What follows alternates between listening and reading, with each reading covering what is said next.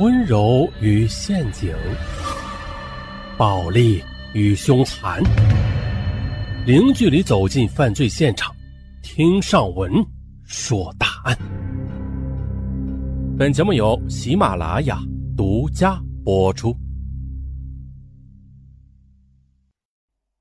本期大案，咱们来说起上海女模被害案。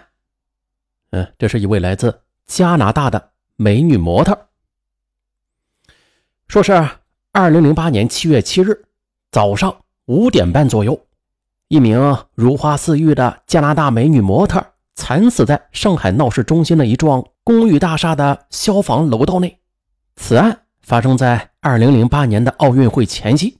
瞬间就引起国内外媒体的广泛关注，舆论哗然。案情瞬间的就引起了中央领导和上海市委市政府领导的高度重视，只是上海警力要竭尽全力从速破案。此案在当年国内外是造成了很大的影响，无形之中就给上海警方增加了压力。不过，虽然有压力，但是上海警方还是有条不紊的对此案展开了侦查。啊，这事儿咱们得从头说。七月七日清晨五时三十分，天色已经完全放亮。位于上海市长宁区昭化路四八八号的金森大厦还沉浸在一片寂静之中。清洁工小袁像往常一样，拎着工具，赶在人们在上班之前呢，就开始在楼道里边打扫卫生了。可是，当他清扫到……这四楼与五楼的消防楼梯之间时，眼前的一幕令他大声的尖叫起来：“哎呀，这是啊，出人命了！”只见一位金色长发的年轻外国女子血淋淋的躺在楼梯上。闻讯赶来的大厦保安也被眼前的景象给惊呆了，于是啊立刻就拨打了一百一报了警。死者的身份很快啊就被查明了，戴安娜。加布里埃尔·奥布莱恩，加拿大人，一九八五年十一月二十五日出生。入境记录显示，戴安娜来自加拿大哥伦比亚省，持加拿大护照，于二零零八年六月二十四日入境。来上海前，曾经在米兰从事过模特工作。她是上海嘉禾模特经纪公司的签约模特，暂住在金森大厦六零二室。这个房间。是嘉禾模特经纪公司租借下来的，专供公司里的模特居住。据和戴安娜同住一室的另外一个来自英国的模特夏洛特向侦查员反映，说这房间内遗失了一只拉杆箱、一台苹果牌的笔记本电脑以及佳能照相机等物品。那是谁残忍地杀害了刚到上海没几天的戴安娜呢？凶手的作案目的是什么呀？情杀还是谋财害命啊？凶手是在什么时间上门做的案？还有，被害人又为何会死在消防楼梯里啊？根据专案组的部署，侦查员和华阳派出所的民警全力展开了侦查工作。同时，法医经过尸检之后，对戴安娜的死因做出了判断，系是被利器穿刺内脏导致了大出血死亡的。作案工具为宽约两厘米、刀刃长八厘米以上的单刃锐器。死亡时间大约是在六号二十三点到二十四点之间。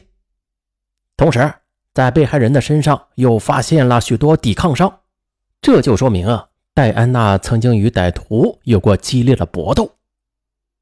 然而，令侦查员没有料到的是，就在他们有条不紊地展开侦查工作的同时，由于被害人是外国人，又有着女模特的特殊身份，来自国内外的新闻媒体就纷纷的赶到了案发现场去追踪报道，网络上也开始炒作起来。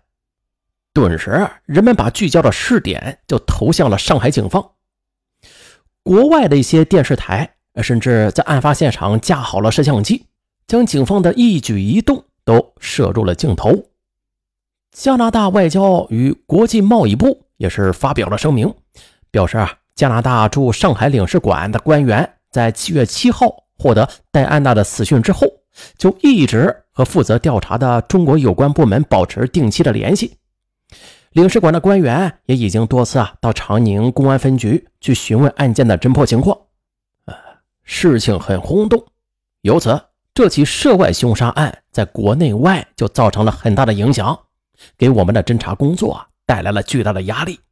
我们别无选择，必须尽快抓获犯罪嫌疑人。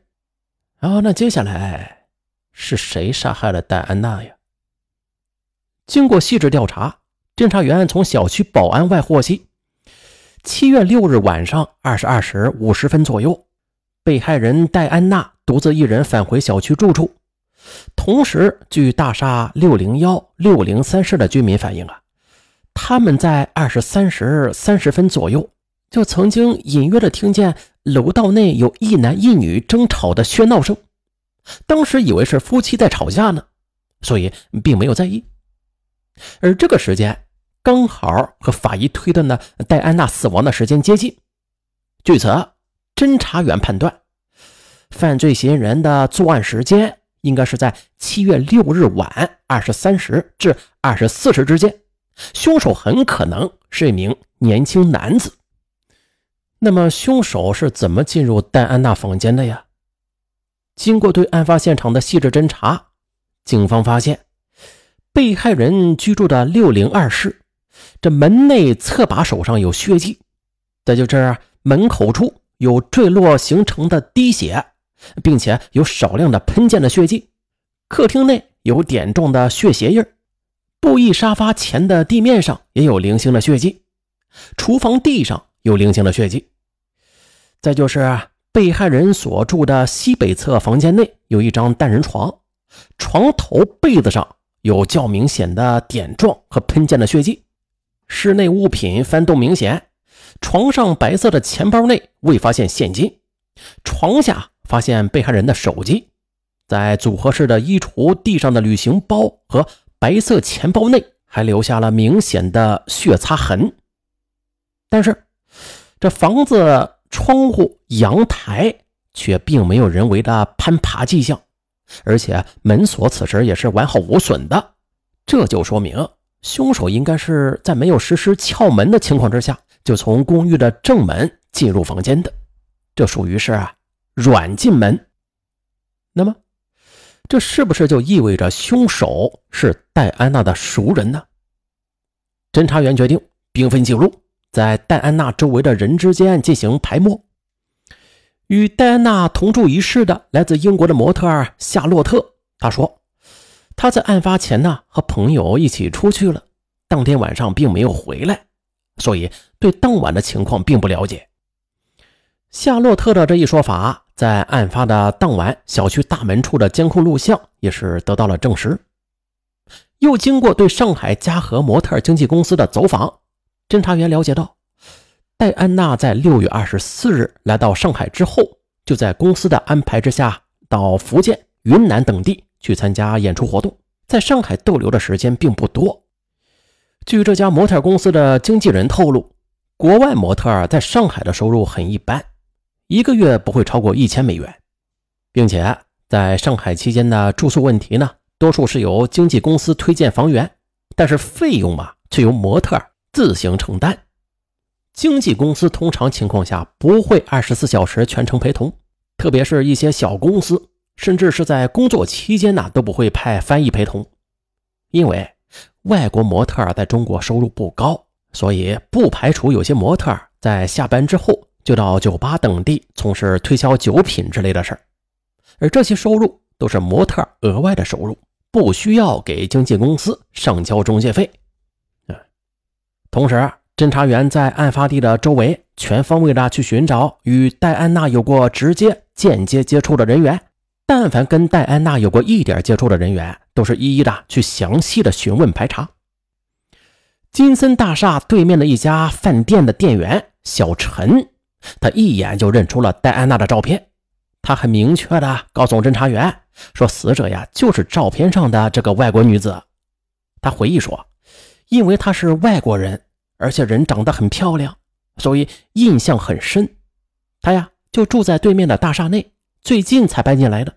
平时和他一起进出的还有另外一个女子和一个男子，都是外国人。他待人很客气，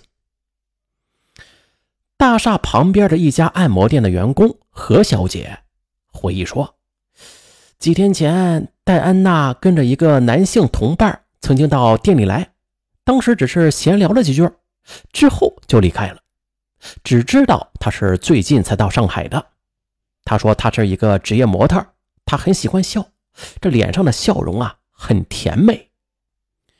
同时啊，附近居民也是纷纷的向侦查员反映说，金森大厦出租房比较多，但是借住在此的外国人却并不多。